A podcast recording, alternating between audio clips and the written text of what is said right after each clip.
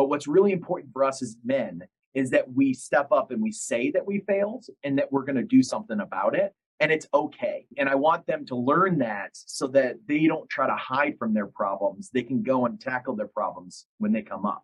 Um, and it's okay to be wrong. It's okay to fail because when you recognize that you failed, then you can make that correction. If we live in a uh, state where we don't see any failure, failure's got to be all around us. Welcome to the Jamodi Podcast. We are all surrounded by amazing coaches and leaders. So let's get an inside look at not just what they do, but how they do what they do. After all, becoming the best versions of ourselves is Jamodi, just a matter of doing it. Today, we are joined by the head coach of the University of Illinois men's wheelchair basketball team, Matt Buchi. Coach Buchi has been coaching for over 15 years at Illinois, Alabama, and Oklahoma State. He led his teams to high school national championships in 2002 and 2003, as well as a college national championship in 2008. Coach Buchi was a Team USA women's assistant coach from 2009 to 2012. Before we hear from Coach, take a moment to subscribe to our podcast and follow us on social media at Jamodi Podcast. Coach, what's up, man? Uh, not too much, you know, just basketball. Having yeah. I'm yeah, just, how are you? Oh, good. I'm just so glad that we got to do this. I mean, I've just got done watching uh, your conversation with Coach Neighbors, and I was like, oh man, that was so great. That's really good conversation. Like I feel like he's the coach that I want to be one day. Like I want to be, right? I want to be like him. yep. Yeah, and I just got back this uh, weekend. We were I was in Chicago for the PGC clinic. Uh, there was a coaching clinic up there, and yeah. he came up and he was speaking to the group, and so I got to talk with him and interact. And yeah, so it was really funny because a lot of things that he hit on during our conversation, he talked about this weekend. I was like, oh, I remember that. I remember that. So, oh, that's cool. That's yeah. cool. Yeah. Well, I, I want to first talk, talk about just the connection that you and I had because sure. uh, I've, I've been really been looking forward to this one. We were at a PGC uh, coaches, not not really a clinic, more of a retreat, and it was right. the first one that I think PGC had done. And any, and you know, if they do it again, I I want to encourage any coaches to look into that because it really was a special uh, environment. I mean, how often do you get to have a weekend with Mono and TJ and Sam and just sit there and really get to talk one on one? But that's where I met you, and it, I just I think your your passion for the game is was just infectious and like like I felt it from the very beginning and then enjoyed our talk and got to learn more about you. So man, thank you so much for for coming on here with me. Oh, I it's a privilege to be able to do it because again, I've been watching a lot of the uh, recordings that you've been putting up, and I'm like, wow, this is kind of cool to be a part of this crowd. I like it. This will be a fun conversation, and uh, it's really unique too because wheelchair basketball is basketball, but it's a whole different thing in the uh, same aspects. So it'd be fun to you know share what I know about my sport and what we do. And that's that's that's what I love too was learning about some of the similarities and then some of the new things and the ways that ways that you've been able to adapt drills and, and, different techniques and things to fit the differences in your game. I just found that fascinating with our little talk that we had outside of the outside the hotel. Yeah, yeah, yeah. I mean, coming to PGC, one, the culture is the big thing for me. It's just like that it doesn't matter what sport you're doing; it works across the board uh, when they put together just people working together and bonding and also the sticky language that they yeah. use is really great and i'm constantly looking for sticky language now now that they've talked about it. Um, but ultimately the drills and me going to pgc or any of these coaching clinics it's about like basically solving a puzzle. Uh, i get an opportunity to look at this go okay how does this work or how can this not work for wheelchair basketball? And you know, with our sport, we don't have any lateral movement because you're in, in the wheelchair. You can't go side to side. You've got to be able to rotate around. Um, so that actually takes a lot of the drills and go, okay, well, that may not work, but it might work some other way. Yeah, and I think that's what as coaches what we should be doing anyway is you look at a drill and you try to figure out, okay, how will this really work yeah. for us and what we do? But then you take that to a whole other level with the differences between the games. Yeah, yeah, and it's fun with those coaching clinics, the conversations I get to have with coaches, um, because I feel like there's a separation when it comes to the sport or maybe the level of coaching. But when we were in one of those uh, big meeting rooms and we were talking to Coach Neighbors, we asked him about um, what is the hardest thing that you do in your job? Like, what's the thing that you worry about the most? And it was, he said it was decision making, is that my decision affects 30 plus people in my group.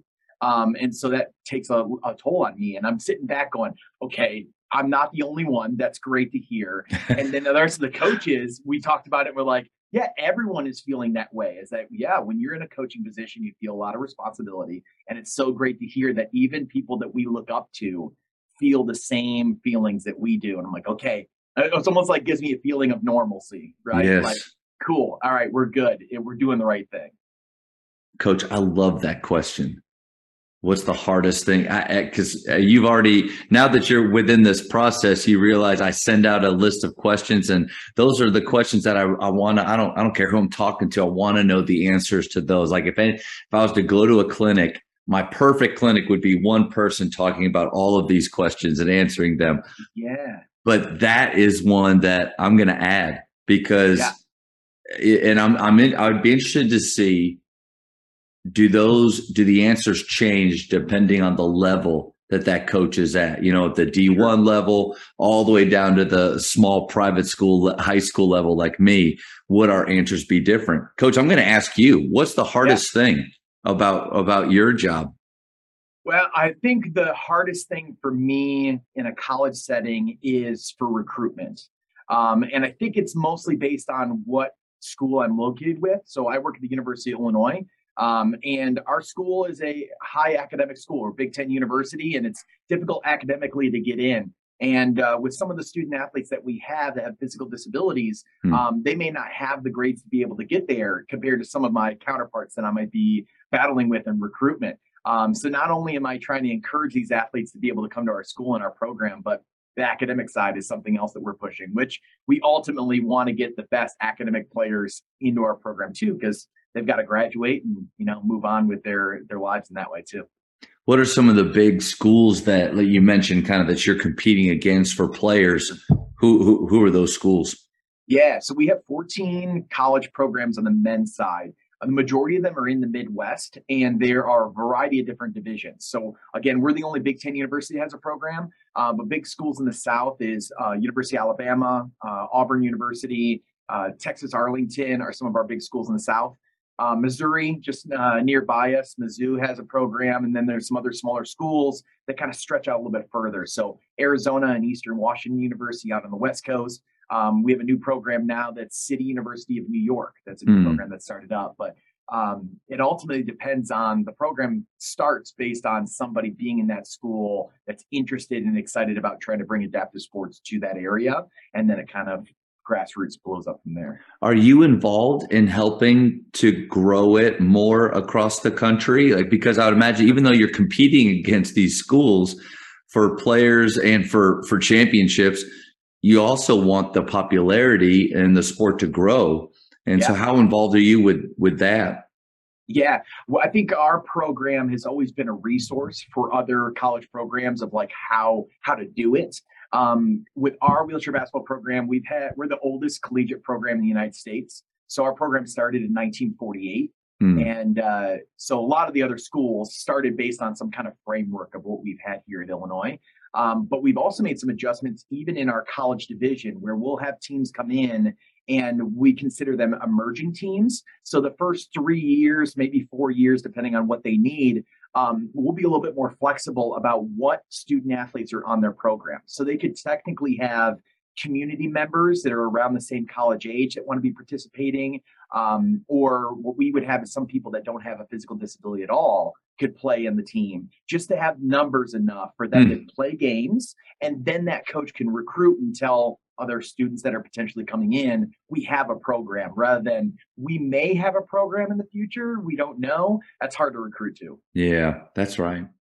I think throughout our talk, we'll get to discuss some of the similarities but differences between our sports, but some things like who you're learning from, culture, uh, activities, things like that. It doesn't matter what sport we're talking about. We can talk about football, and it would yeah. still it would still carry over. So, what's one of the best things that you've borrowed lately?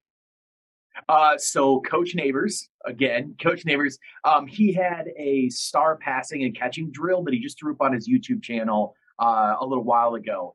And I was reflecting back on some of the drills that we do normally for warm up drills. And, you know, a lot of the times it's those coaches are just like, well, these are the drills we do for warm ups. Just do those every time we have a game. And there's no real um, effort or like thought process behind it. And so just kind of sitting back and watching, going, okay, well, what we currently do for a warm up layup drill doesn't really reflect what we're going to want in the game. Hmm. So how do we incorporate something else that's going to reflect it more? And we've got to do better at passing because in wheelchair basketball, not being able to have the lateral movement to recover and try to grab a pass, it's got to be on point in the chest to be able to be in a shooting pocket. So incorporating the star drill, I made an adjustment to it and called it game time layups. And we just made an adjustment where we were putting the guys in certain positions that were very much game like shot spots where they would have to catch, show shot, and then send it to the next person and had them rotate through. And, you know, adding a new drill like that always gets the athletes excited that there's something new to pay attention to. What are some ways that you could take something like that and do you make it competitive within practice? Yeah, so we had our main focus on passing, mm-hmm. um, and we talked about passing. It's got to be in the strike zone. So just being from below the shoulders, above the hips, between the shoulder blades, um, that zone right in front of the core was like, okay, that's where the pass has got to be at. And with wheelchair basketball, we've got people with different disabilities and levels of ability to move. So mm. you have some guys that might have an injury that's really high in the chest. When they get a ball outside their cylinder, their body starts to fall and they have to pick themselves up. So if you want to and make them more successful, you got to give them a pass right to the chest to make it work. So we started calling balls and strikes. And so the guys started counting the strikes and had a number running. And then when somebody threw it outside, the ball, and then everyone would just have to reset the number back to zero. And we'd start to count again. And uh, the guys really got into it where they started evaluating each other harder than I would have been evaluating them. It's like, it was a good catch, but it was outside the cylinder. nope, it's a ball. Let's move on. Let's go. Um, so yeah, we've made it a competitive drill now that we've got a number up there for our game time layups is, you know, whatever number we're trying to hit in a row. So it sounds like passing is just a really important skill in, yeah. in your game, as it is in, in ours. And and sure. and what part does dribbling have in it? Because I'm trying to think of like how, how, individual skill work is just such a big part. And Coach Neighbors talked about that too. I mean, everything basically is skill work. Um, what part does the bounce, the dribble play in your game? Sure. Um, so talk a little bit about the wheelchair basketball rules compared to yeah. our able body rules. Um, for wheelchair basketball, you get two pushes and then you've got to dribble the ball, like a two step rule. Mm-hmm. And a mm-hmm. three push is a travel. Um, but a push is technically touching your wheels. So if I had the ball in my lap and I took one push and then I grabbed my wheel to turn, I'm kind of stuck on that push, kind of like stuck on a pivot foot. So if I were to take my hand off the wheel and try to touch the other wheel again, that's the travel it's going the other way. Um, but there's no double dribble rule in wheelchair basketball either because you don't have the lateral movement to get out of there. You've got to be able to just put the ball back down to the floor. Um, but with those rules, then now what we're trying to do is figure out how do you change direction and pace with the dribble, knowing that you've also got to use your off hand to be able to hmm. move the chair at the same time. Um, so there's a lot of skill based work where we're doing ball handling, which it's a location based thing in the chair. You don't want to go too far out wide, or you might hit your big wheel too far out in front. You might hit the foot plate and send it out uh, out front. So it's got to be an even 45 right there at the small caster in front of the chair. But then adding to that, can you get behind the back? Because you know you'll have a defender in your face. You might have to change positions behind you so hmm. that you're able to change directions with your outside hand and push.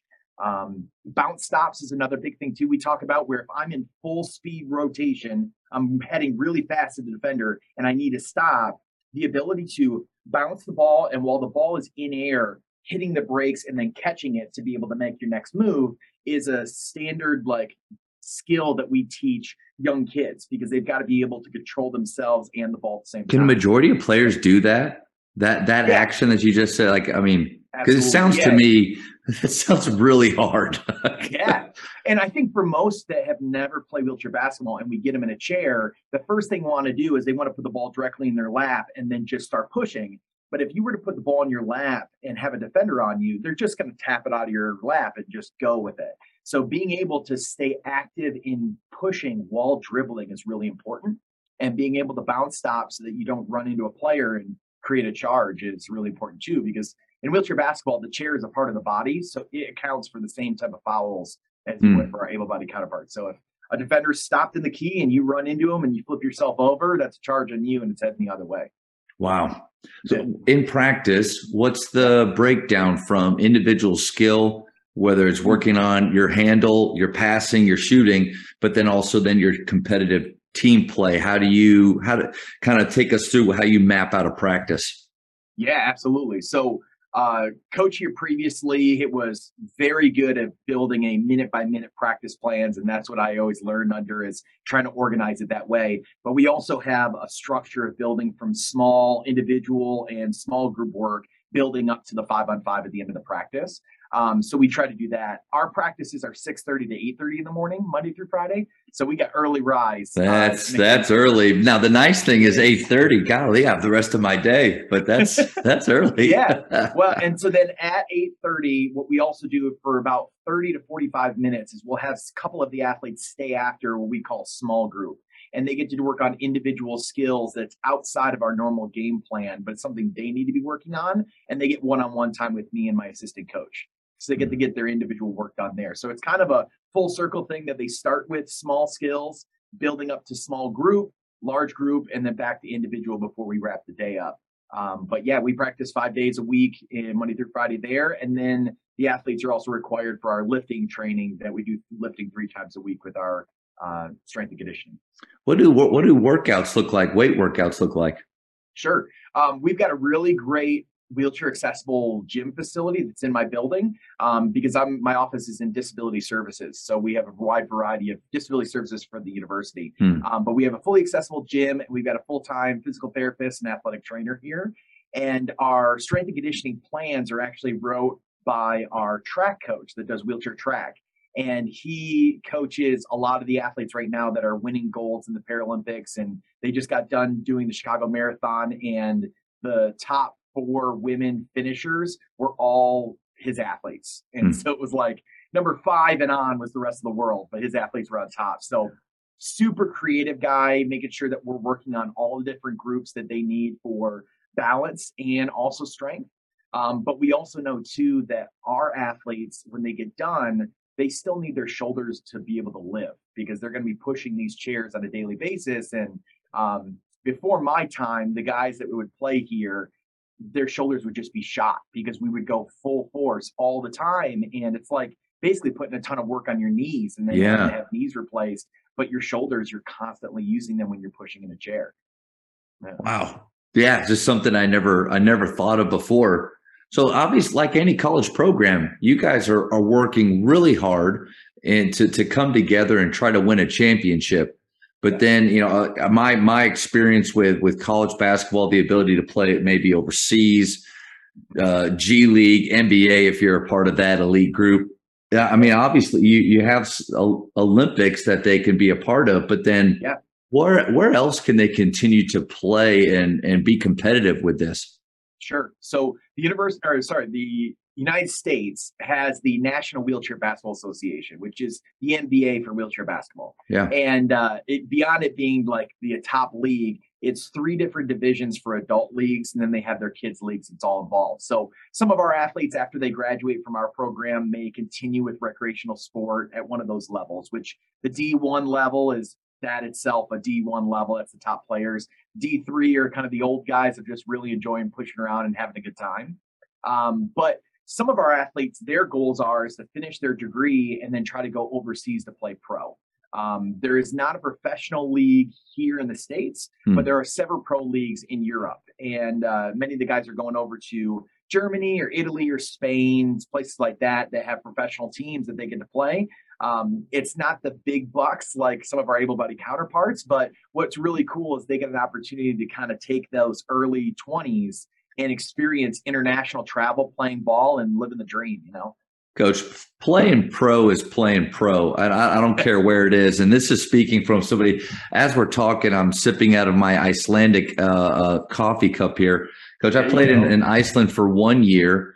Yeah. I'm not going to tell you how many, how few kroners that I made, but to make extra money one time, I, I was a Saturday morning, I moved coffee grounds from one truck to another truck just to make some extra cash. So like I get it. I mean, if you love yeah. the game enough, you're willing to go anywhere and to make any amount of money to do it. Sure. Well, and these guys now have access to the NIL deals. This is something that's fully opening up the opportunities for college students that used to be like, oh, it's a college student. You live off your college money and you eat ramen or whatever. But these guys have opportunities to interact with organizations and companies here locally and be sponsorship. That's deals. a great point. It's, it's so cool to see that they have these opportunities. But then also the flip side of it is we want to make sure that they're prepared for these conversations and opportunities. So really having strong discussions with them about who they're interacting with and you know what the process may look like, which is totally new for me too. I don't really know where we're going with it. That was going to be my follow up. Yeah. Was so? Do you yeah. feel like now a part of your program because I have heard at other programs they literally have someone on staff and their job is to help athletes through that.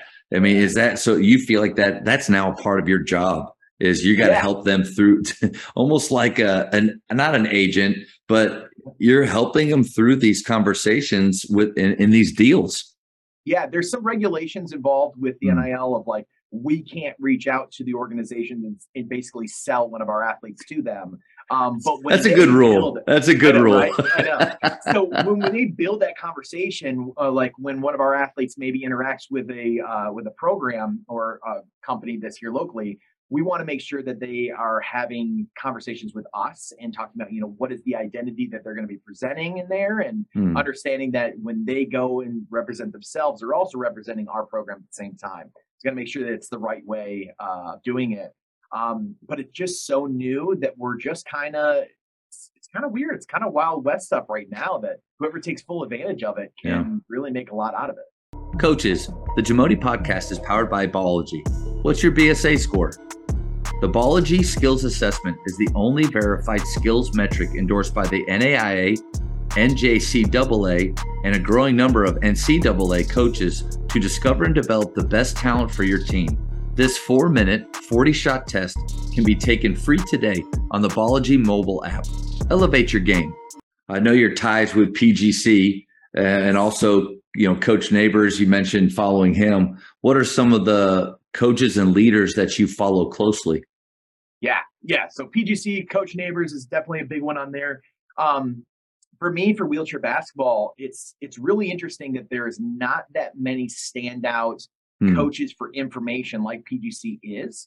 Um, so I'm kind of hoping that I can build that for a lot of our coaches in our in our. Uh, Do you have clinics? Are there any clinics that you have that yeah. are for wheelchair basketball? I mean, yeah. that you're maybe running or starting?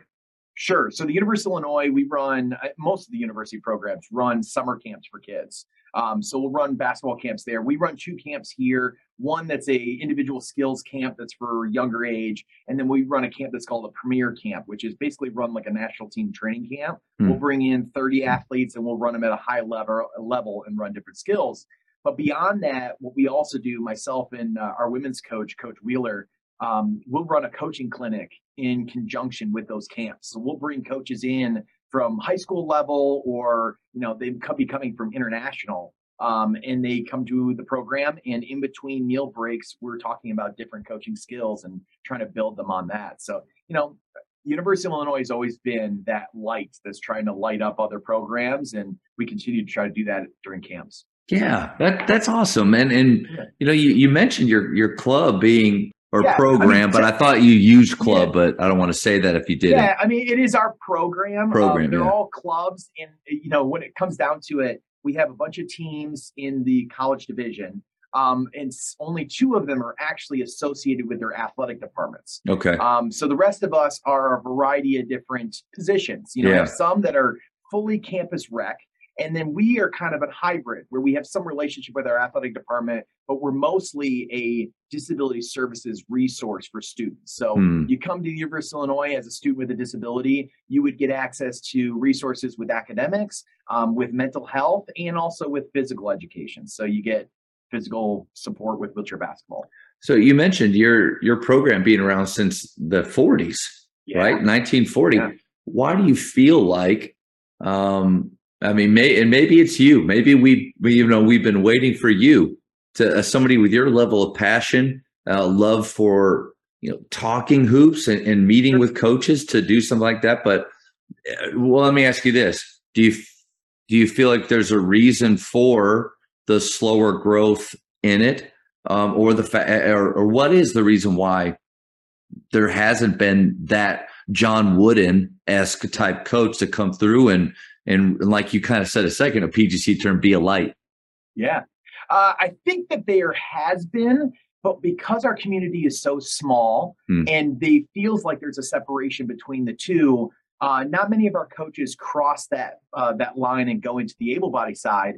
But I look at it as like we're probably missing out on a ton of drills and activities that we don't do because you only know so much when you're in your own echo chamber. Yeah. And when I've had coaches in the past, we've had incredible coaches here at Illinois that have really worked on the fundamentals. And really, the former coach of mine, Coach Mike Frogley, he was a national team coach for Team Canada and won multiple gold medals with them. Like things that he would run all the other college programs would run because that's what Coach Frogley would do, and so they would all run that stuff. Um, but in outside of our world, there wasn't many people that understood the impact that was happening on our sport.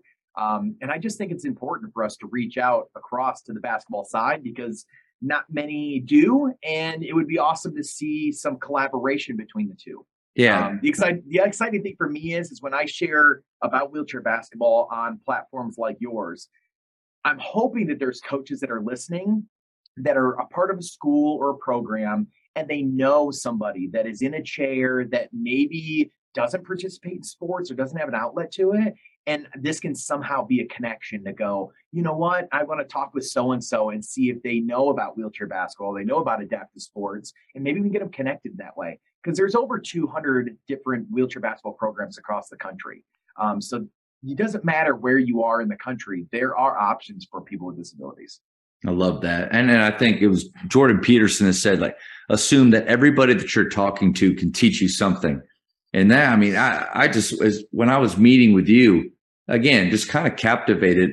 One, I, it was you, like you, your passion. I think what what is impressive with people is, or that kind of draws you in. It's that authenticity you know when they're uh, when you can really feel like they're just this is they're the real deal. So i felt that about you but then i just found myself being fascinated with you know what are what are the differences? What are things that work for you that that that we don't do and vice versa? So like I, I agree with you. There's you've obviously found with going to pgcs that there's things that you can learn and then but i would i have to imagine that there's things that that i can learn as well. Yeah I'm always a student of the game. I have to be a student of the game all the time.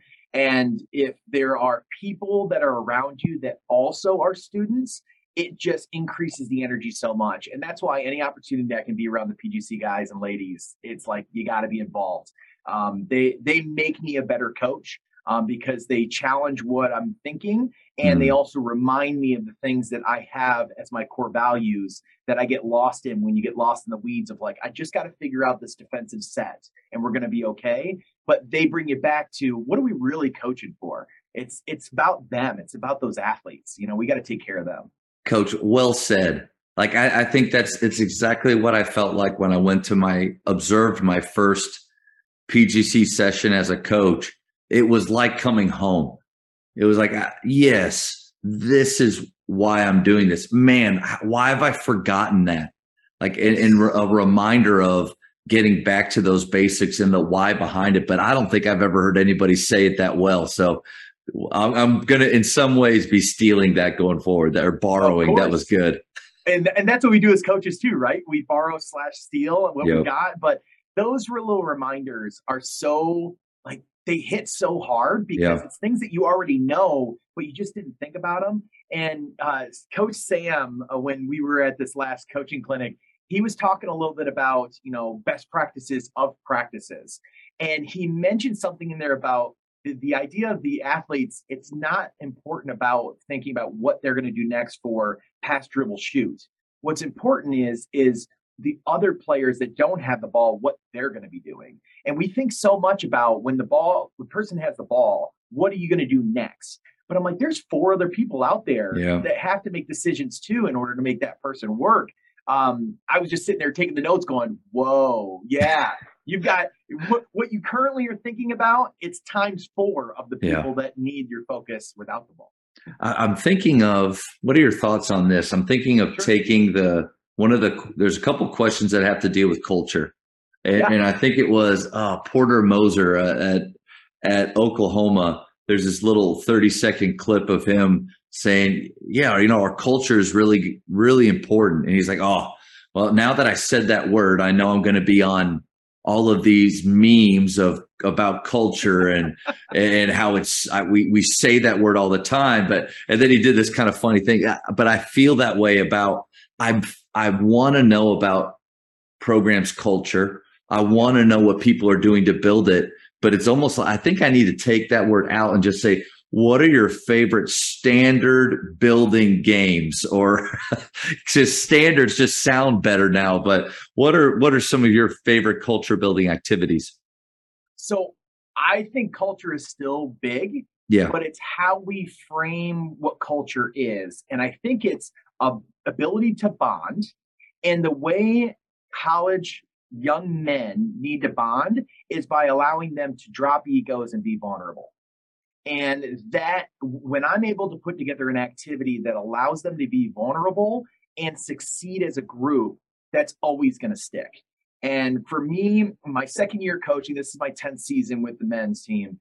Um, my second year, I was trying to find for what's some big splash at the beginning of the year that we can make a huge platform base of our culture. And we're very fortunate here in Illinois that there is a 4-H campground site owned by the university. It's about 45 minutes outside of here. It's a couple of some cabins up in the woods. And it's like perfect. That's it's, awesome. It's wheelchair accessible for us too, so it per- worked out perfect that way. And it's it feels like whatever the movie you can think of of where the summer camp is, where it's like a big room full of bunk beds that are all lined up. It's exactly that. so we get there, and a lot of the freshmen that come in, I'm like, pick a bunk. We got activities in 10 minutes. And they're like, I don't know what's going to happen. And a lot of these kids are not used to being out in the woods and being in mm-hmm. nature. So that's good experience. Um, but we just spend a whole weekend working on team activities, whether they are fun activities to bond, thinking activities, challenging activities. Um, but beyond what we work on and what goals we talk about, we always finish the first night around the bonfire and uh, we'll get around the circle there. We get to talk a little bit and share some things. But then there's always a point where I step in and I pass around a piece of paper and pens to all the guys. And I say, I want you to really reflect on what is the biggest thing that you're worried about this season? What's the thing that's holding on to you the most? Write it down on the piece of paper. And once everybody writes, this fire is our place of safety. Where we're around the circles, our fires are safety if you want to share with the group, you can, because when you share, your teammates are going to let you know how they're going to support you through this. And we get guys that share big things. And it's amazing every year where I'm like, you know, they're just going to say, I'm worried about this or that or school or whatever. But big family stuff, big life stuff comes out. And when they feel fully comfortable, I ask them if you feel like you're trusted by your teammates and supported by your teammates to take care of this problem, burn it in the fire and let's get rid of it. It's no longer a problem for you. And the physical thing of burning that, mm. you could see the weight just kind of drop off. And that next morning, this crew is a totally different crew. They wake up that morning, we get in activities, and they just feel so relaxed and bonded as a group. And then we're off and running. And uh, it's so wild that we've had incredible highs and incredible lows on and off the court.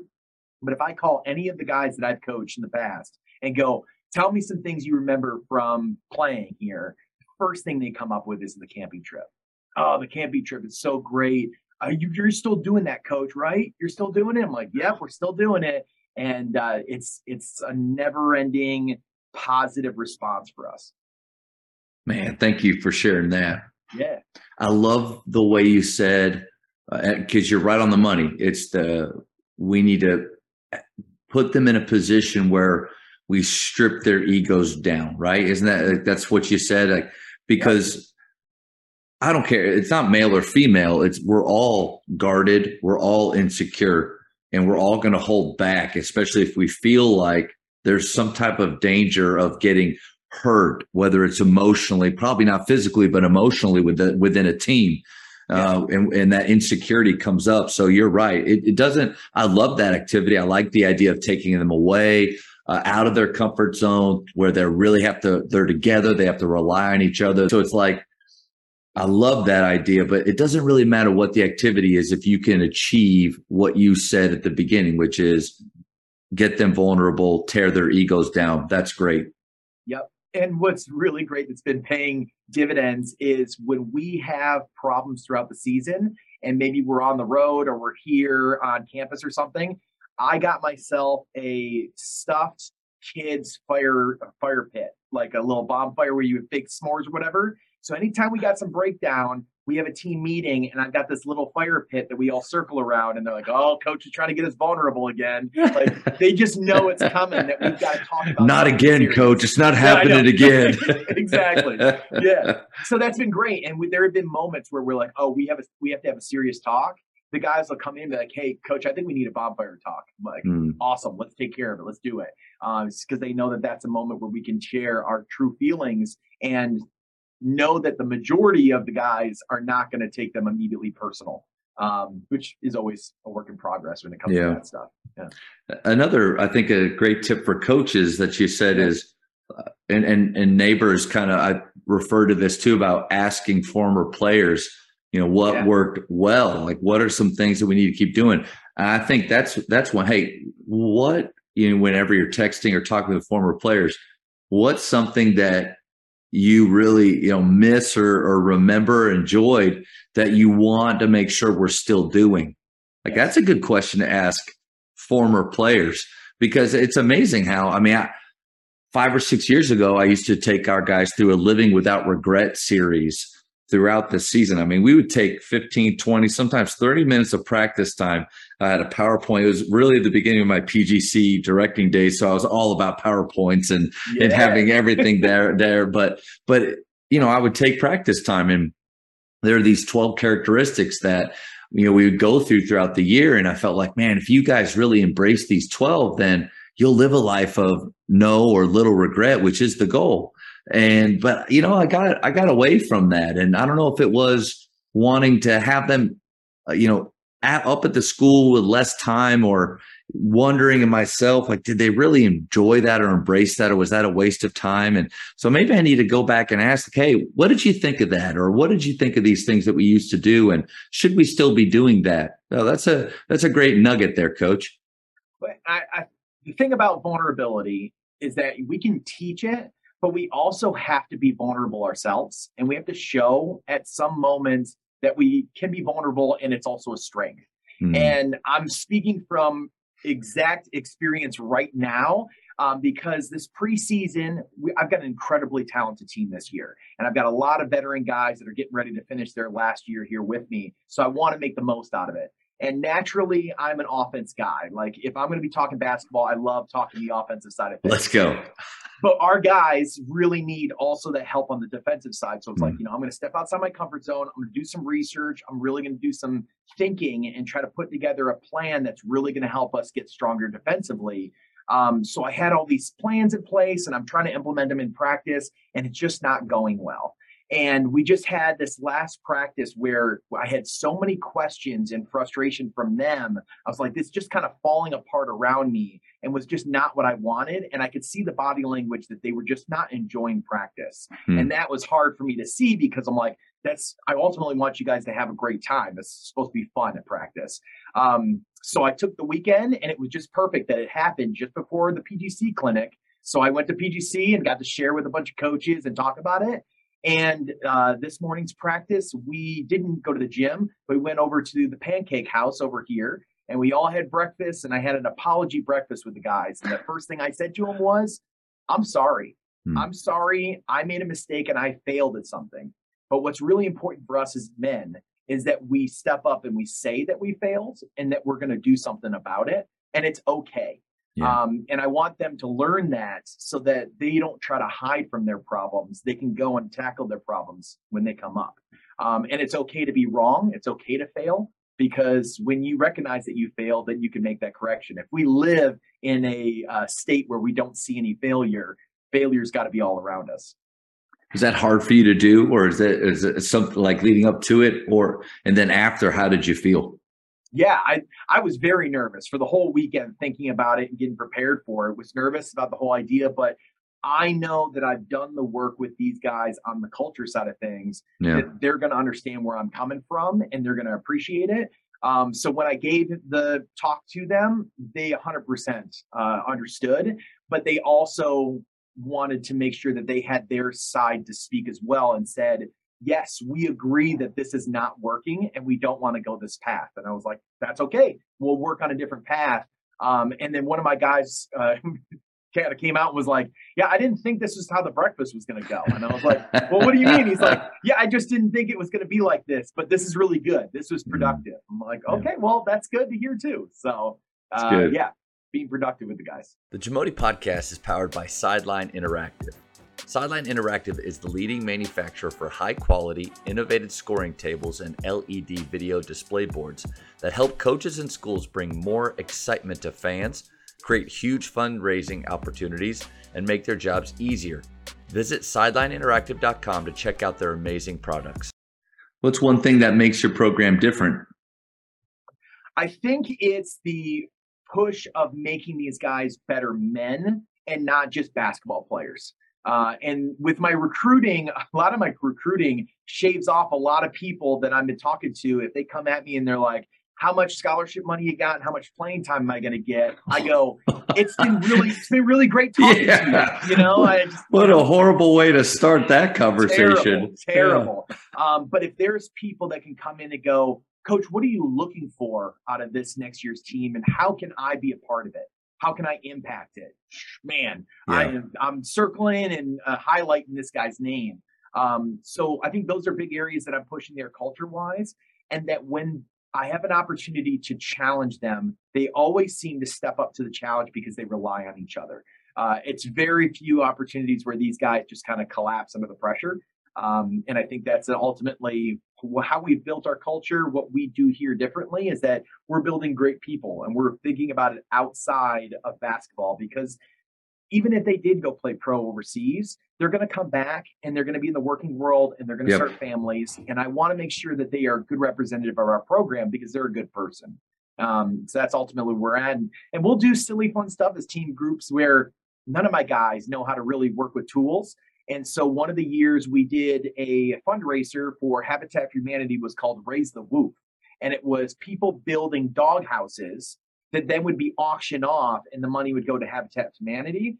And I'm a bit of an amateur woodworker on the side nice. too. So I brought all my tools in and we were like, all right, let's go and let's build a doghouse. And one of the guys had a plan together while the others were like, all right, what do I do? And they gave each other tasks to be able to build it and everything. And we put it together. And um, what was ultimately really cool was the award that we won was uh, best spirited because the guys showed it off and they had such a great way of presenting it that the people watching it were just like, "Oh, you guys are awesome. We love it." I think a great compliment of of a team would be they they never fell apart under pressure.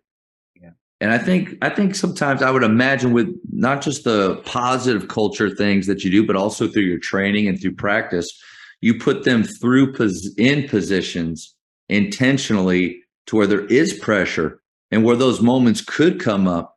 How often as coaches i think are we so protective over them maybe their confidence or that we really just step in like a parent and we rescue them out of danger before they actually have to go through anything and, and they're tested? And then the big moments we're shocked and we can't believe where they they did fall apart or their the culture did collapse. They did turn on each other and and with the blame game. So i would imagine you're pretty intentional throughout practice and throughout the year to create that type of environment. Yeah it depends on the season and how you're doing it because early in the season you're building the foundation of their confidence right and then once you get into the middle part of the season and they've got some games in, now we test some areas and we push them a little bit. And at the end, now we're just trying to challenge them and see how far we can get them to go. Um, you know, last week we had a practice that was kind of a rough one and they just didn't feel success at the end of the practice. And I was reminding them of what I had heard about the rule of thirds. And the rule of thirds training is, is that when you're training, a third of the time should feel fantastic a third of the time should feel okay, and the third of the time it should suck. And if you don't have thirds of those three and everything feels great, you're not challenging yourself enough.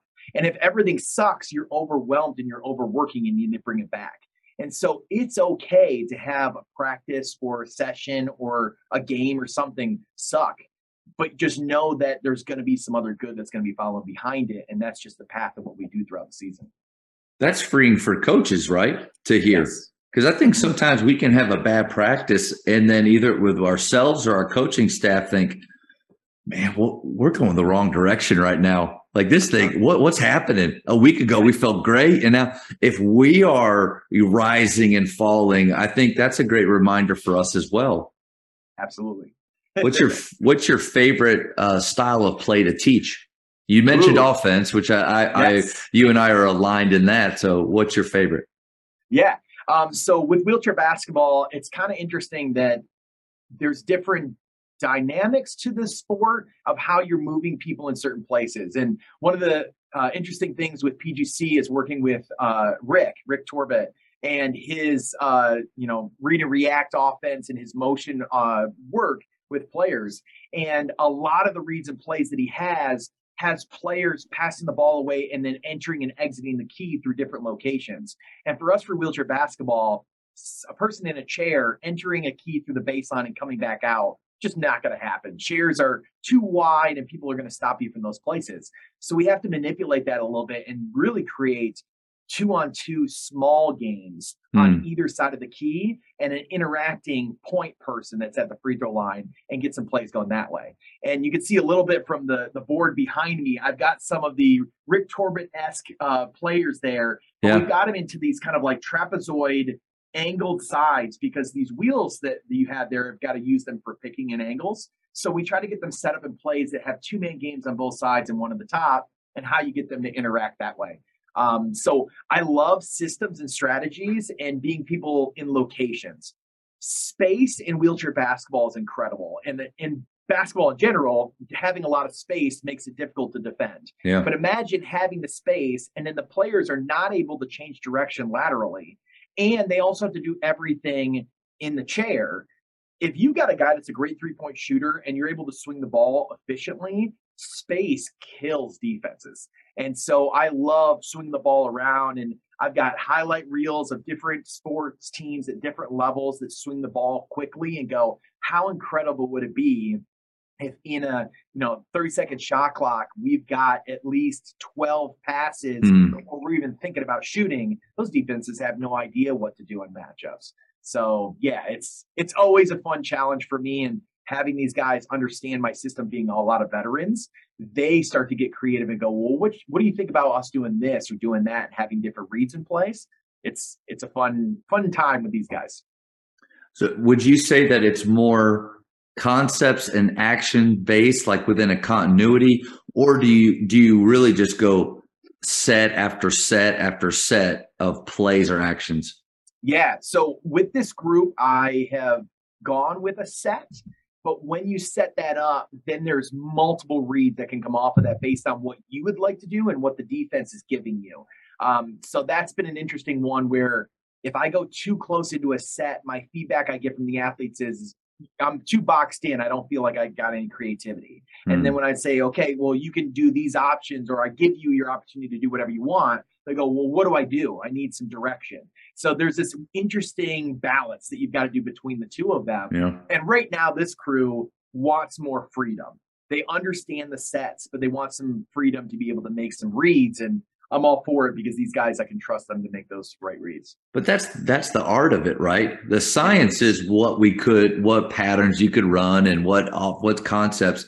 But then the art, uh, it, as a player, is seeing the creativity and, and, and adjustments that you can make, and as a coach, allowing that to happen, set creating an environment where that can happen instead of, you know, I've been as a player a part of some programs where felt like the creativity was just sucked out of the room, you know, and and and so I, I think that's impressive on your front that you have concepts or systems in place, but then encouraging and allowing them to be to have freedom when it works. And coaches, we have to constantly keep reminding ourselves we naturally are correctors We want to go out there and as soon as a read's wrong, ah, you should have done it this way or whatever. But what we've got to do is we've got to celebrate people, the, the athletes challenging themselves mm. and doing something new because they're not going to continue to try it unless we try to, you know, celebrate it. You know, what gets uh, praise gets repeated, and that's that's the biggest thing. There is seeing these guys go. Well, I thought I might be able to do this. Cool, go try it one time. I want to see how it works. If it goes anywhere close to what they wanted to, celebrating the heck out of it and letting them know. I think that's a huge difference maker right there. Gannon Baker was the the guy that said we need to celebrate tries, and he yeah. he said where he disagrees with Yoda. You know, do or do not. There is no try. He said, "I love Yoda, but he's wrong there." You know, in, in our game with the amount of mistakes that there are and the creativity that we want, celebrating the intentions behind what they were trying to do. I think that's. I think you're right on the money there. Yep we get so many athletes that naturally want to say my bad when they make mistakes. But I really want to encourage athletes to start thinking about I was trying something new and oh that was a new one. That was a new one. Like getting a reminder of something out that way so they can encourage to do more. And I think that would also help your teammates understand mm. what that read was. If I see some pass go flying out of bounds and I see a teammate go, Oh, I was trying something new, trying something new. Of course, you want that at practice. You don't want that in the game. We don't experiment in games. Yes, yes. But that's the point. Yes. there's a nugget too. If we're not going to, we don't want them to. I would say majority of coaches out there don't want players experimenting in games. Well, then when when can they experiment? Yep. Like when are they allowed to try something, or as PGC would say, you know, fall off the bike and get back on? You know, I think I think it's too many of us are in practice we're penalizing them for turnovers or defensive gambles and we're we're making them do consequences for things and then in games they're also not doing those th- like at what point and it needs to be practice where they're allowed to do those things yeah one of the new things i'm just adding in this season is uh, because we have 6.30 a.m practices many of the guys come to practice looking like they just rolled out of bed and they're just walking onto the floor. Um, so what we've done is let them know that the first 10 minutes of practice is a five on five scrimmage. 10 minutes on the clock, go. No rules, restrictions. I'm not giving any feedback. I'm setting stuff up for practice and writing things down or whatever. They just go. And that 10 minutes, one, mentally prepares them that, oh, we get to play. All right, I'm ready to go. And all of a sudden they wake up faster. But two, that's an opportunity that it doesn't matter. I can do whatever I want to do, and there's no consequence on it. There's no score on the scoreboard. There's just a running clock until we get into practice. And whatever's mistakes that have happened in that, no one really remembers because that was just the warm up. And now I'm into the next drill. But when something went well, they start talking about it and they try to do it again later on in the practice. So it's a really good way of filtering while also bringing the energy up. And uh, just a new thing that I was like, you know, we got to bring, we got to spike the energy up early on a practice so we get more out of the first 20, 30 minutes of practice. And it's been working really well. Coach, did you hear that from someone else or is that just something you thought of? Just something coming up with That's it, really know? good. It's really good because yeah. I mean Brian McCormick, uh, he, he's he's just one of my favorite guys to follow on on social media. I feel like he wrote the book Fake Fundamentals which if anybody hasn't, it's an ebook. If anybody hasn't checked that out yet, like you need to listen to guys like that because they challenge the things that we've been doing forever, like three man weave, you know, or like he challenges those things. But I, he was talking about how for most coaches, five on five is the last thing that you do.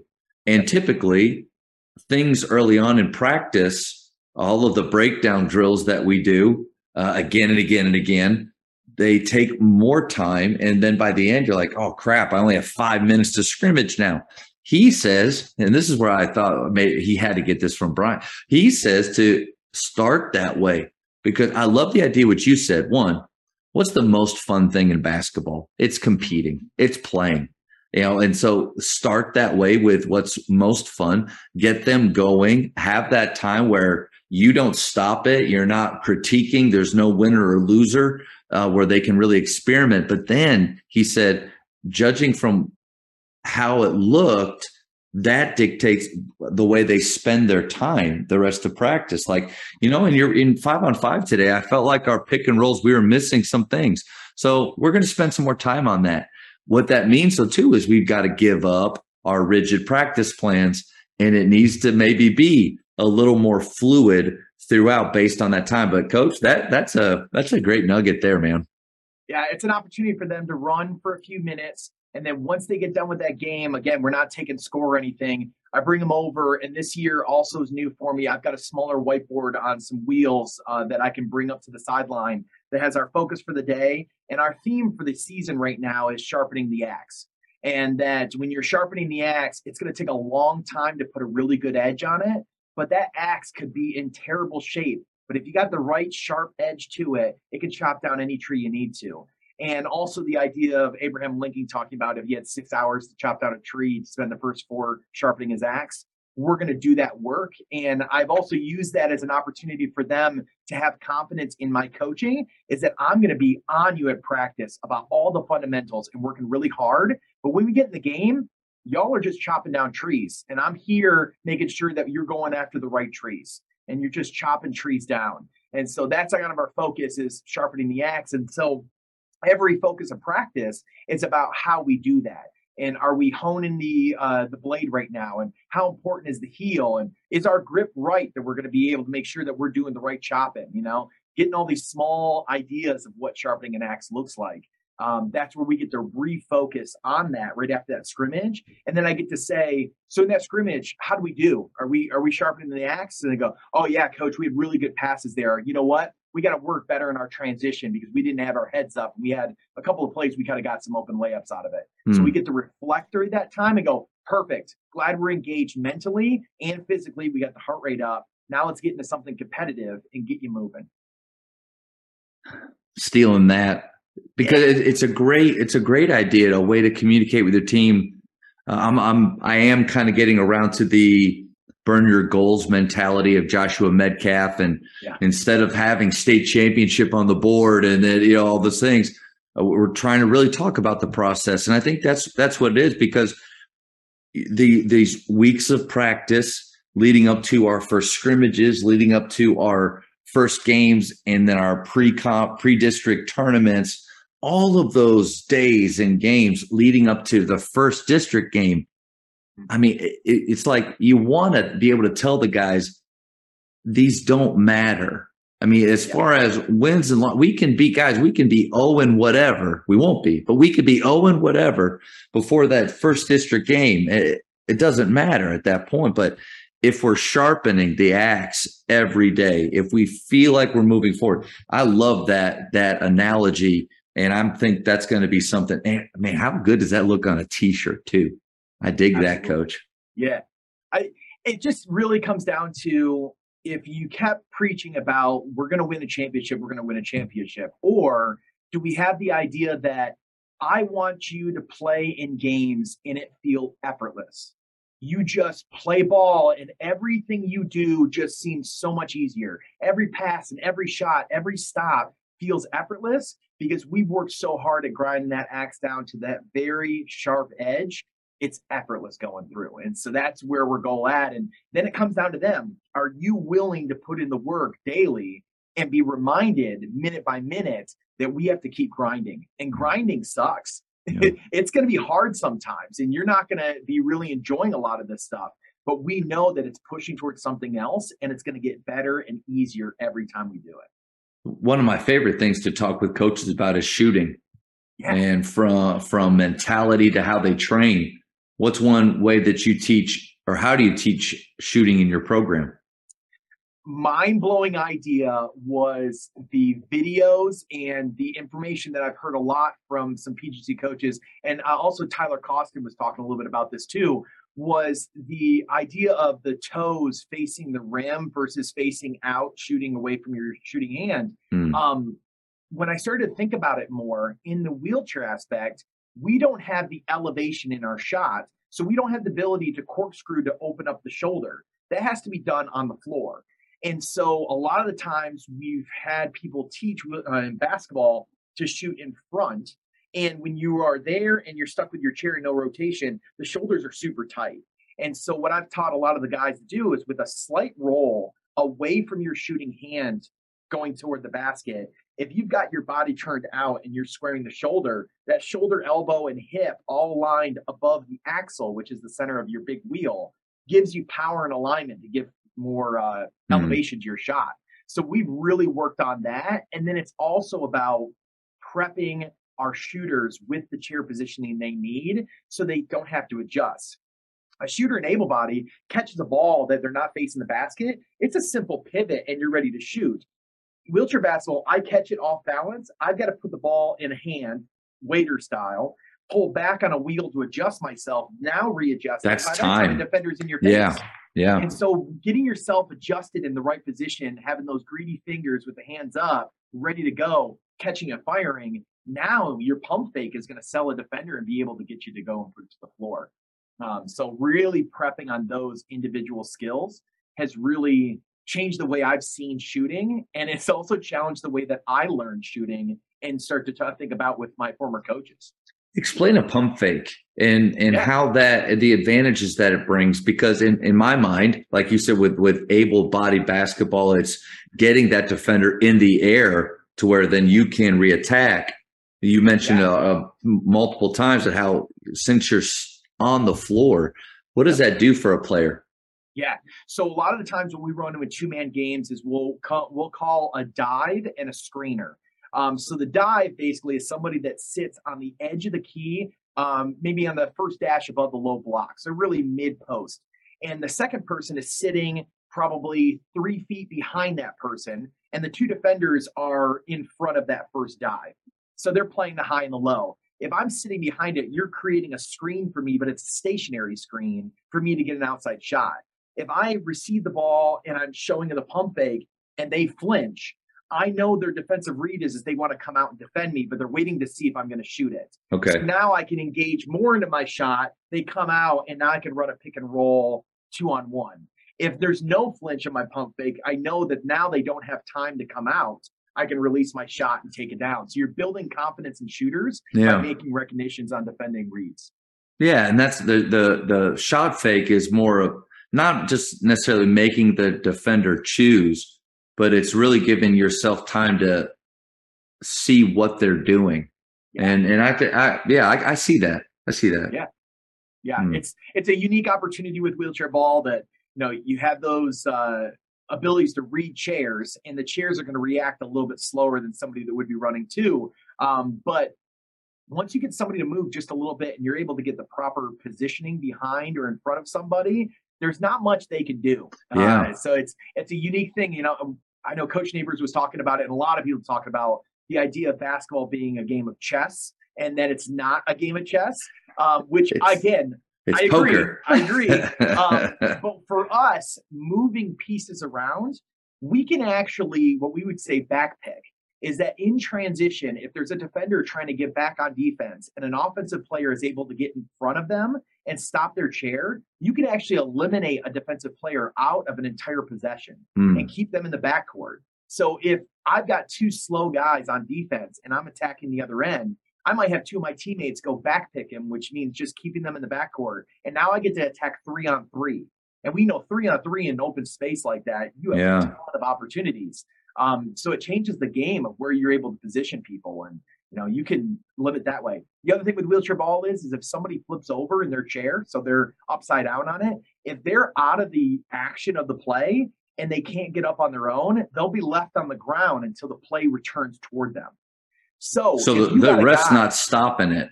No. So if I got a guy in transition and I'm heading away and I give him a good bump and he flips over and he can't get up, we're going five on four the other way. But is it a is it a foul that just wasn't called or wasn't they didn't see it? It depends on chair positioning, and it could be that he and I had really good chair positioning. He just happened to get up on my wheel. okay, flipped him over like an inadvertent um, flip. Yeah, but yeah, yeah. chucking him out to the side. That's a foul, yeah. right? Or else. Oh yeah, for sure. A- yeah, all the physical contact. Yeah. um, thing about too is like somebody pushing and another guy in front of him. If I were to hit the brakes and he runs into the back of me, there's not a lot of a foul based on him, but I got control over his chair, and somebody will flip over forward doing that, and mm. then I take off, and we're going to run that five. On yeah, you, five on fours for, but but uh, uh, a long could be a long period of time. Yeah. Yeah. Yeah. And then so we know that when the ball or the possession is brought to them, it's a danger for them to be on the ground with wheelchairs rolling around. Yes. So the referee blows the whistle and stops it. But as long as they're out of the play, you know, we can take advantage of that. So there's and definitely the, time for people on the floor. Forgive me for this question, but it's no, just it's my ignorance in it. Yeah. Once they're flipped, they they can't get back up themselves. Like have to be helped back up. It depends on the person. So some can like yeah, we train wow. most of our athletes to be able to get up by themselves for that purpose. Yeah. If you flip over and you're my guy and you flipped over, I'm not trying to take a five on four. You need to get up and get mm-hmm. back in on defense. So a lot of our guys really know because their chair is a part of their body. They've got yeah. multiple straps that's strapping them in, so they can do a big push up, throw their shoulders back, land on the wheels, and they're off and running again. Yeah. That's kind of awesome. Oh, it's so cool. Yeah. Yeah. Okay, hand placement and power.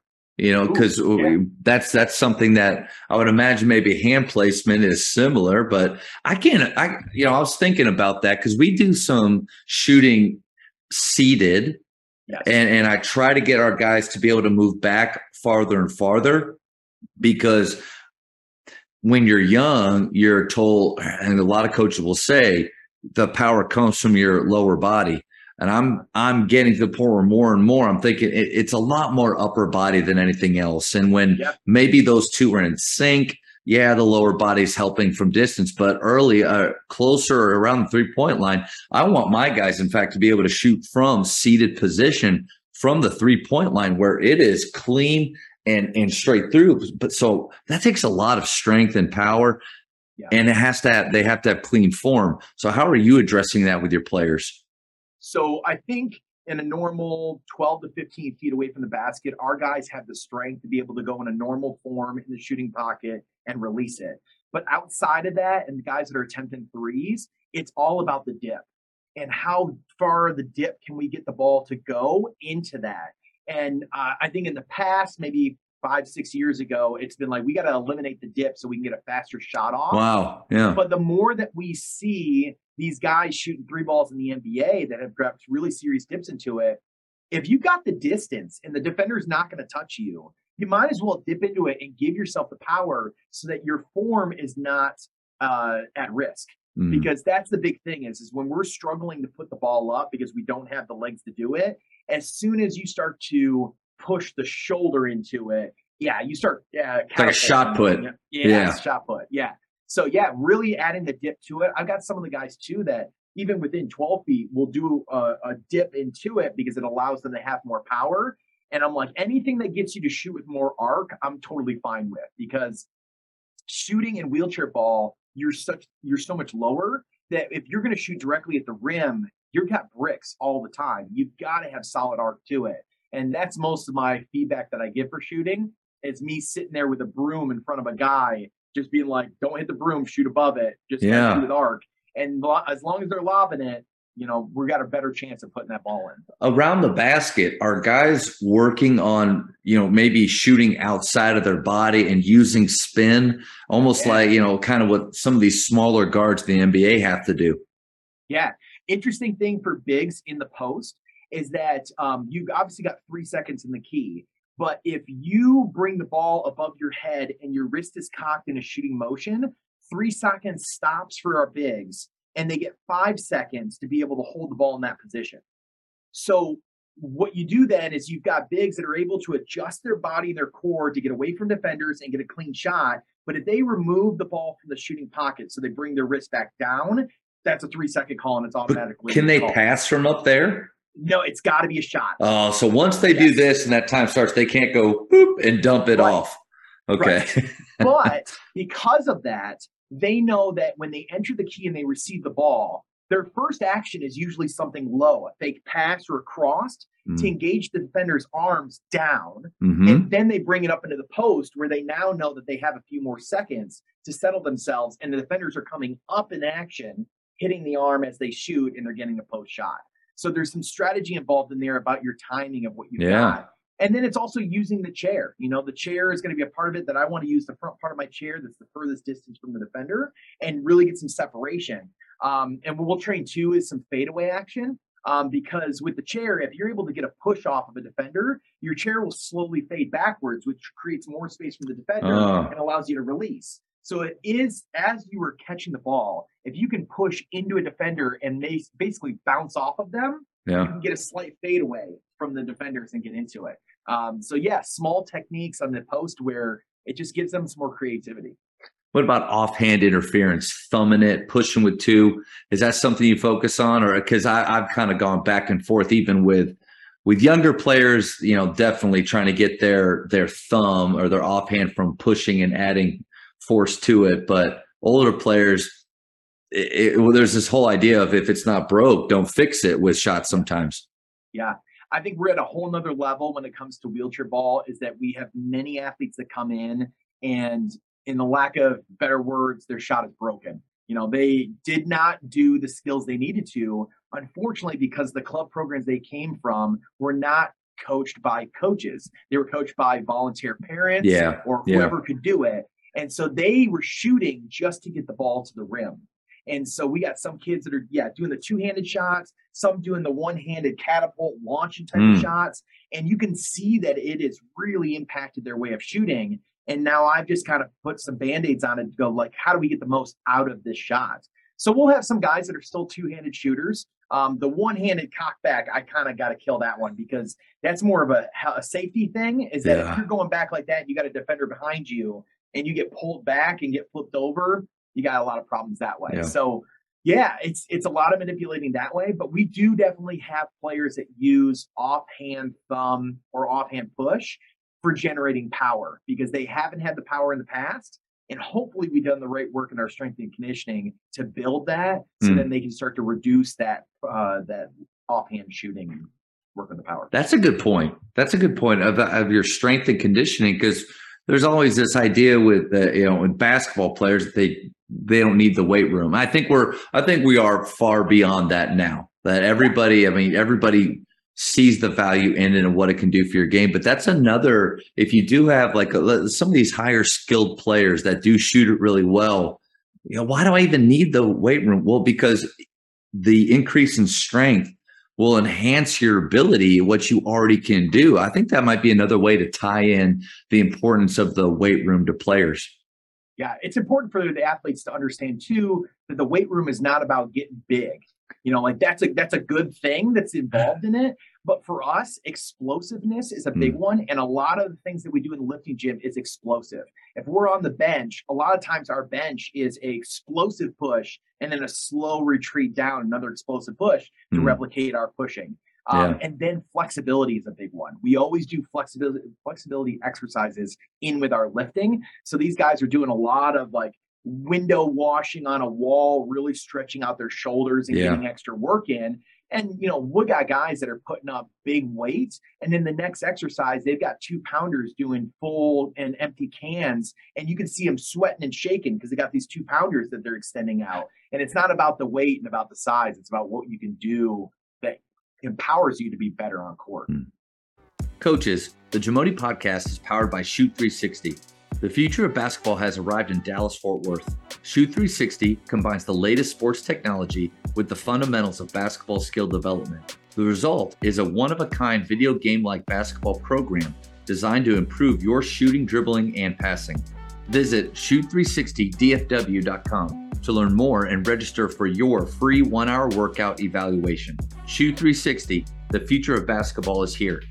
I've since meeting you and following you on social media, I've seen how intentional you are with your your social media platforms. I I can't remember who did who what podcast I was listening to. It was uh 2008 or 9 I think, but he said if you're a coach and you're not using social media to enhance your program, then you're behind.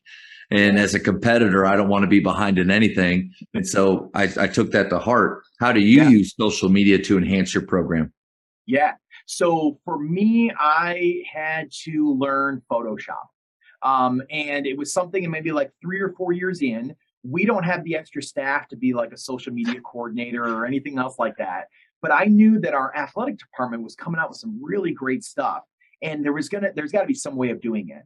Um, so I truly got Photoshop and just started to play around with it and with different ideas. And when I look back at my first images to what I have now, there's been some major changes when it comes to that. Um, but the importance is is that I think the athletes feel more like athletes when they're represented on social media as mm. athletes. Mm. And when they also, for our athletes being as similar to our uh, able bodied counterparts, that makes a huge difference. And I also think it's expanding our ability to represent our game better by putting more into what it looks like because Instagram is really the platform that everybody is connecting with that way. Yeah. Um, the other th- side of it is is instruction and how we virtually give instruction. Um, for my athletes, I love doing PDFs and videos that show different things that we might be working on in practices. It's way easier to draw out a play of what we're going to do and send that virtually first so they get a perspective and then we can break it down further when we get into practice, uh, especially something that's very rare and new that we want to get going. Um, and then the instructional work that we really built on during COVID for our summer camps, that we ran some virtual camps here through the university that we got to teach. And we got to interact with coaches and players around the world that play wheelchair basketball to understand that our program being a great foundation for uh, fundamental skills, we got to teach those to the world. So um, I'm always learning, and I always feel that I'm behind as well. Uh, but it's it's good to interact with the youth and ask them what is good, what's coming yeah. up next, um, and and understanding too that we always will see the next thing and go, oh, I don't want to be a part of that. And the unfortunate side is, is as soon as we get that feeling, we're already past, you know, we're already done. Uh, the idea of right now is with TikTok right? Like TikTok is the way people are interacting on there. And how great would it be if a quick TikTok video gave instruction and showed more about your program to the community and to your athletes? Um, so that's that's the path we're going after. uh, some light bulb moments there for me. The first one, uh, I've been using social media a ton, and I, I I've always with our program looked at the branding aspect. Like this is a free way to let people know the amazing things that we're doing in our program and to celebrate the players. I never thought about though the players themselves viewing our program as like like they're even more invested, more a part of it. This is it's even more important to them because of what we do. I knew they'd like it, but I didn't look at it that that type of maybe buy-in that we might be getting by using that. So that, that was an interesting nugget there.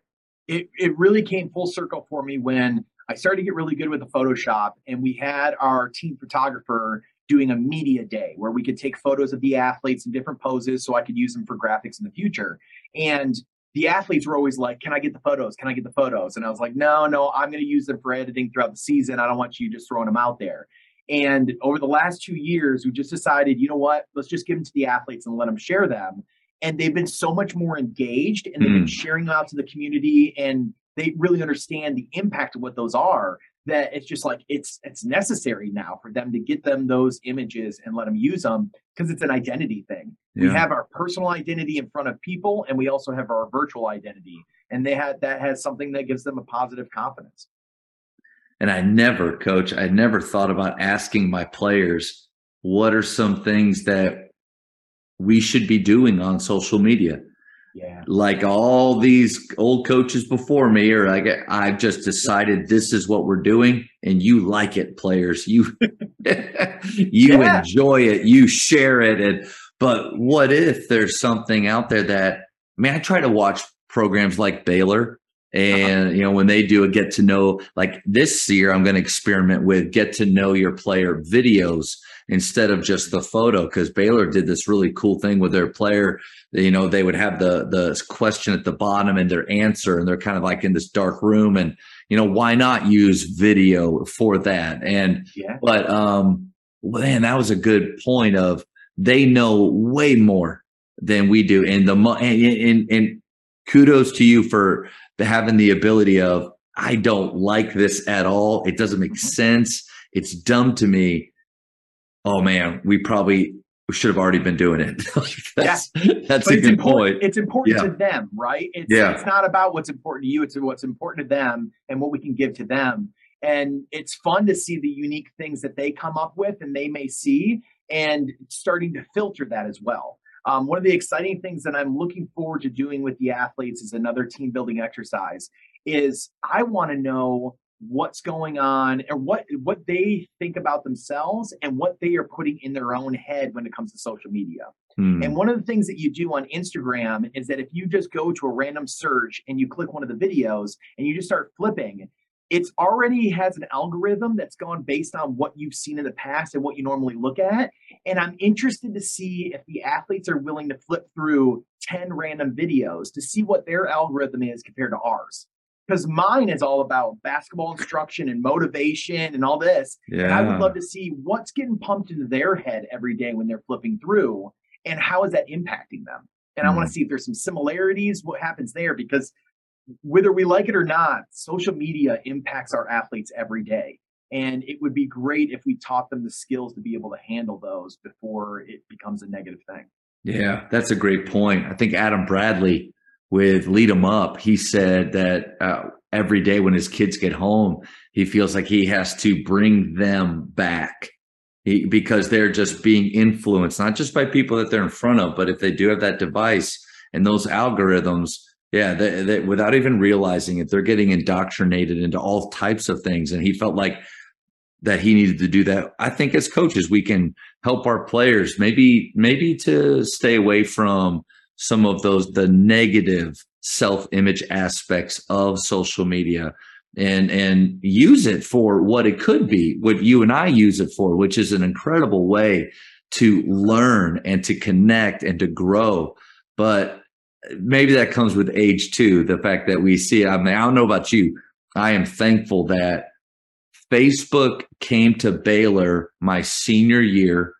Yep. And, and we were in the student life center and I'm out, all these people around the the the community computers back in the day that you could go uh-huh. use. And they're like, come here come here you got to set up your profile. I'm like what is what is it? Like it's facebook the or the facebook. And i'm like whatever. And you know but thankfully it wasn't around then because it's just hard it's difficult now. And that's a great way coach for us to be without being you know too intrusive more involved with them if you're creating a platform and your identity on a platform and you show them what it should look like and what you believe it should look like, you're giving them a good example. Us not having a profile on a platform shows them that they can do whatever they want.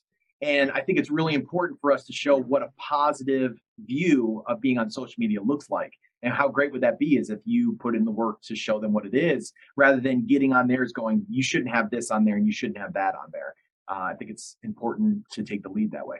How big is the the platforms of players you're recruiting? How how important is that? Like, do you look through that? Because I've heard a lot of coaches say that you know they will not recruit a player based on some things that they find in their feeds or in their profiles. Yeah, most of the early conversation I have with recruits is through Instagram because that's the easiest way for them to try to communicate with me. It's like their version of texting, but without text. Um, but yeah, it's a big one is to see what they're posting and what they're kind of sharing out to the world. And it also is really interesting how Facebook is dying off when it comes to that. Is that I used to be able to interact with them on Facebook as well, but many of them have no Facebook profile at all. It's just Instagram and something else. Mm. And it's now interacting with the parents via Facebook and interacting with the kids via Instagram or something else. Um, yeah, interesting transition. And uh, I'm interested to see what happens next and see what the next one is. Uh, I don't know if you're under, you know, uh, BeReal is a new app that they have now, which apparently is an app that notifies you once a day that you've got to take a photo at that moment. It has a certain time frame, and you've got to be real and show you exactly what you're doing at that moment. And it's a selfie cam and a front facing or a back facing cam at the same time, and that's when you take the photo. And so it's their opportunity to show at any time during the day, I've got to show you what I'm doing and sharing at that moment. Um, I don't understand it yet, but it's something that I've got to understand because I know that it's going to be something that's going to be moving forward. I've never heard of that before. Yeah. Yeah. Be what real. me, you and I, we might be getting real really quick because, because again, it's a really good point that you said it the fact that I'm just now hearing about it, mm-hmm. I'm probably really behind. Yeah. I'm or probably behind. It, if we think it's really cool and we join it before they do, well, then it's not cool anymore. We'll, we'll drown it out before. Yes. That's it, coaches. If you don't yeah. want something to happen, just get on it, yeah. act like it's really cool, and yeah. we'll, we'll just we'll tear it apart. Tell your kids about it, that how cool it is to be on BeReal.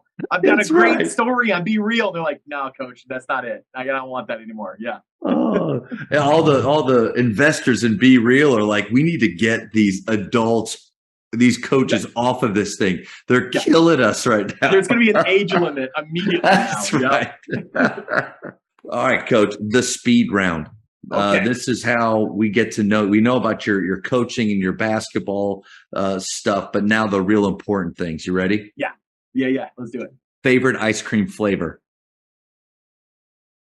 Ben and Jerry's fish food. It's good. Solid. It's got a little bit of everything yeah. in it. I'm a chocolate freak. I love chocolate, so something that's got chocolate in there, solid. Solid. Yeah. How many hours of sleep do you get versus how much you need? So it's 6:30 practices. It's kind of early. Um, I shoot for eight, and I usually get six to seven. Okay. Yeah. Yeah. Yeah.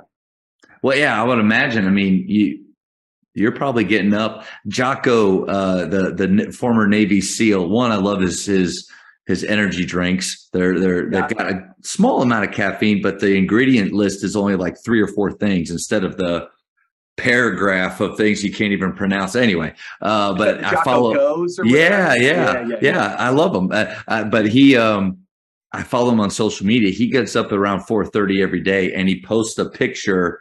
Um, he'll probably be reeling it for sure uh, yeah, at four thirty you know, every day. But post picture with the date and time. But I'm assuming you're getting up pretty early. Yeah, and I want to be there before the athletes. Make sure the gym's good to go too. So yeah, I'm there pretty early, and it's just uh it's a long day. We go from 6:30 in the morning till I'm usually here 6:30, 7 o'clock at night. So it's long days, but we make it work. Hmm. Yeah. Best basketball movie of all time. I'm a 90s kid, so I'm gonna go Space Jam. Nice. Okay. Thoughts on Space Jam 2? I didn't see it, don't want to see it, not interested in it. That's how I felt too. Don't ruin a classic. Don't ruin a classic. They did they did. I like LeBron, but I it made me appreciate how great of an actor Michael Jordan was. wow. Wow. That's saying a lot too. That's saying a lot. okay. Tell me the shot clock in wheelchair basketball. What's the shot yeah. clock uh, situation? Uh, it's 30 second shot clock for our okay. guys. Yeah. And that's the okay. college shot clock. When we go to the uh, adult like D1, they go to 24, mm. but every uh, but uh, our college side is 30. Okay. So this is, I mean, just in your opinion, because in Texas we don't have a shot clock for high schools. For high schools, shot clock or no shot clock. What do you think? Uh, definitely shot clock. Yeah, anything that can prepare them to go to the next level. Um, I mean, that's that's our hard part for us is that we have a classification system for wheelchair basketball where you are uh, evaluated based on your physical ability. And for college ball, with your number from one uh, a 1.0 to 4.5 on a 0.5 scale, we're only allowed to play 14 points between the five people on the floor. And so you have to do some quick math to figure out who you can play. And that being set aside, our high school kids don't get classifications. They're in a what they call a J1, J2. So either in the J1, which is the lower classification, or J2 higher. So we're pushing the juniors and the high school kids to go, hey, let's get them classified too. So the one, they understand what their class is. And then two, we know. So when I recruit a kid, I'm not guessing what their number is going to be until they get here and I go, oh no, they are a different number than what they thought they were. Um, who yeah. who establishes what their what their number is? Yeah, we have certified classifiers that are people that get trained to evaluate what it looks like and what things that people can do for different ability levels, and we evaluate them that way. So your one one fives are people that are, uh, you know, from the chest down, have very little balance, and they struggle in all different planes. Twos have a little bit more than those ones do. Threes, like myself, have pretty much all core, but struggle outside a certain level. And then your fours are people that basically have no disability or might have an amputation or something. And like I said, you can only play 14 points. So I can't play a bunch of fours where I'm over points. It's basically our anti kickball rule where you get the scrawny kid always gets picked last. We can't have that because that disability, they didn't have a chance to, you know, not be that person. So now somebody that is a low point player that is decent at passing the ball or shooting become one of the most powerful and you know, yes. great players on the court. Yeah. I got my first thought was okay, this basically keeps Alabama football from ever happening right? Because see, they they have all the best talent at every position. Uh-huh. All of their players are four point fives at their yeah. positions, you know, but they're all out there. Yeah. So it, it stops that. But then I would imagine too, it has to do a lot with your philosophy of how you want to play. Yeah. Because you're you're gonna make sure I, I, if you were gonna run everything through the post, Mm-hmm. you would want to have that 4.5 there and you yes. could afford it. If you wanted more speed and and got then you I, am guessing, but is that yeah, is that kind of right on the money? on it. Yeah, you're 100 percent on it. So if we wanted somebody that we wanted to play bigs in the post, our littles and our low pointer players need to be people that can handle the ball and can give it up into the post and pass it. Or you go the flip side, which we would call tweeners, which would be twos and threes you could spread out and have several in the threes and twos across the board, and they all could be really fast with mediocre kind of balance ability, and you just run on people and you go with the transition game. I, so I love that. I love that because you're you you nailed it. The the one point fives that are really skilled. Yeah, they are so valuable so because valuable. they allow for more higher level players to be around them. But like with your kickball analogy, because you could go two 4.5s yep. and three little little ones, but you know, but if they can't hoop, then and sometimes teams do that where they'll take two really strong fours, play them, and the other three are just guys getting in the way and just causing problems and picking and doing stuff. And for us, we look at that from the outside view and go, "Oh, that's kind of unfortunate that they get you don't allow them to really play and get better.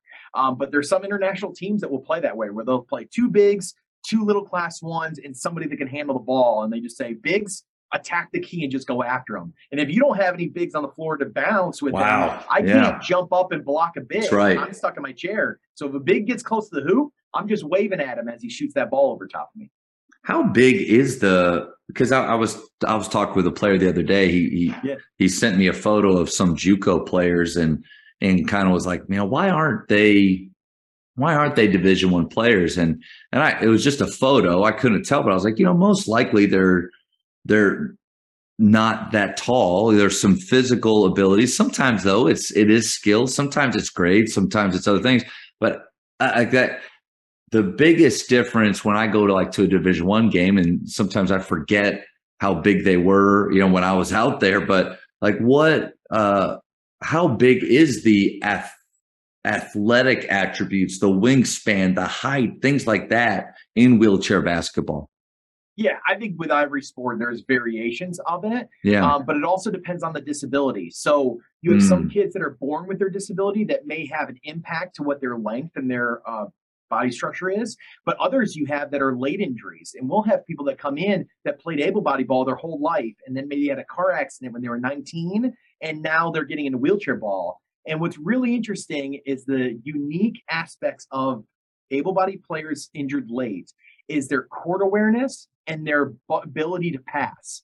And it's very interesting that both of those items come with able bodied players that were injured late got the opportunity to do more free play than those that were born with a disability and had to be in adaptive sports immediately. Wow. see that interesting break that's in between those. And we push our junior coaches all the time of you've got to give them an opportunity to have a lot of free play. Because you imagine you and all your uh, in your kids have been using small ball sports probably all their lives is baseball or hockey or something mm-hmm. like that for us for adaptive sports you usually get one sport you like and you stick with that and a lot of it is either basketball or track and so you don't get access to small ball skills and that hand eye coordination. Wow. So there's a lot of that extra stuff that gets into the sport that just you wouldn't think that would be no some yeah. impact.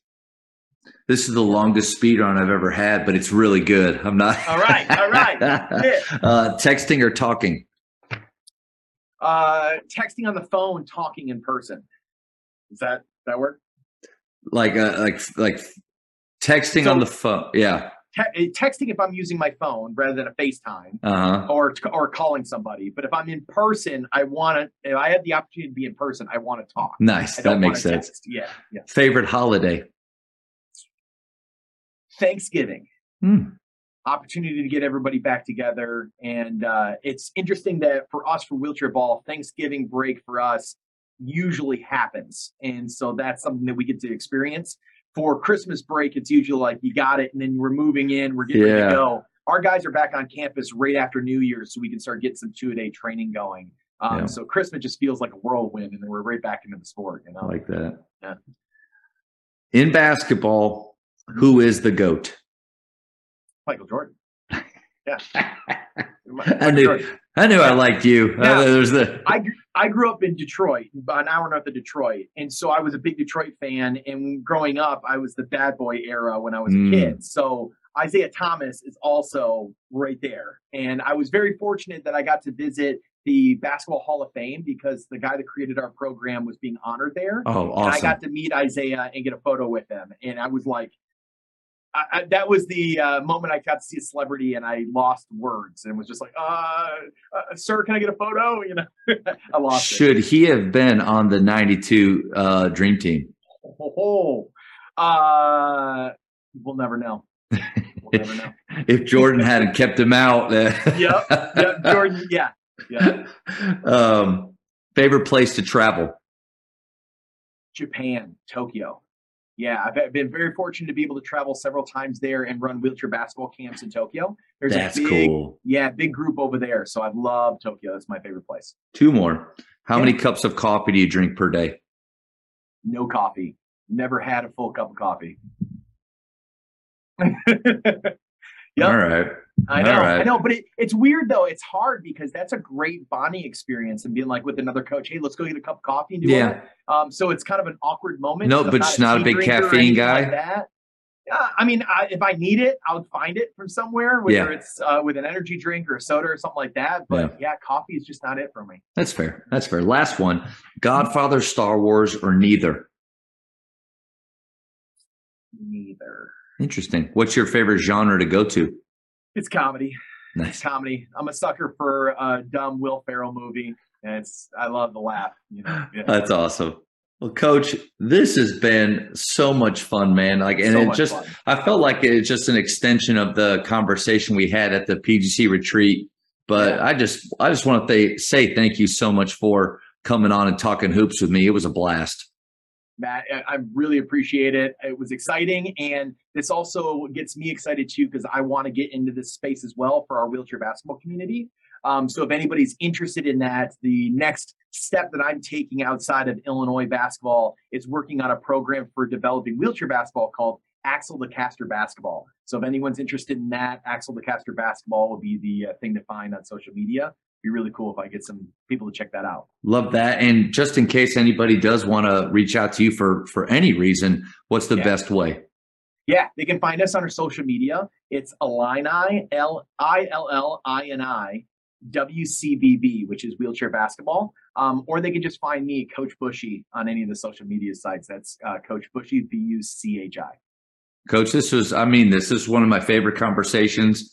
Oh, and, you gave me so much, so much time uh, just really appreciate everything about you, what you're doing. It's awesome, man. That's what it's all about, sharing the light, man. I love it. Thank you for checking out today's episode. Please take a moment to subscribe to this podcast, share it with your fellow coaches, and find us on social media for what's coming up next on the Jamodi podcast. It's just a matter of doing it.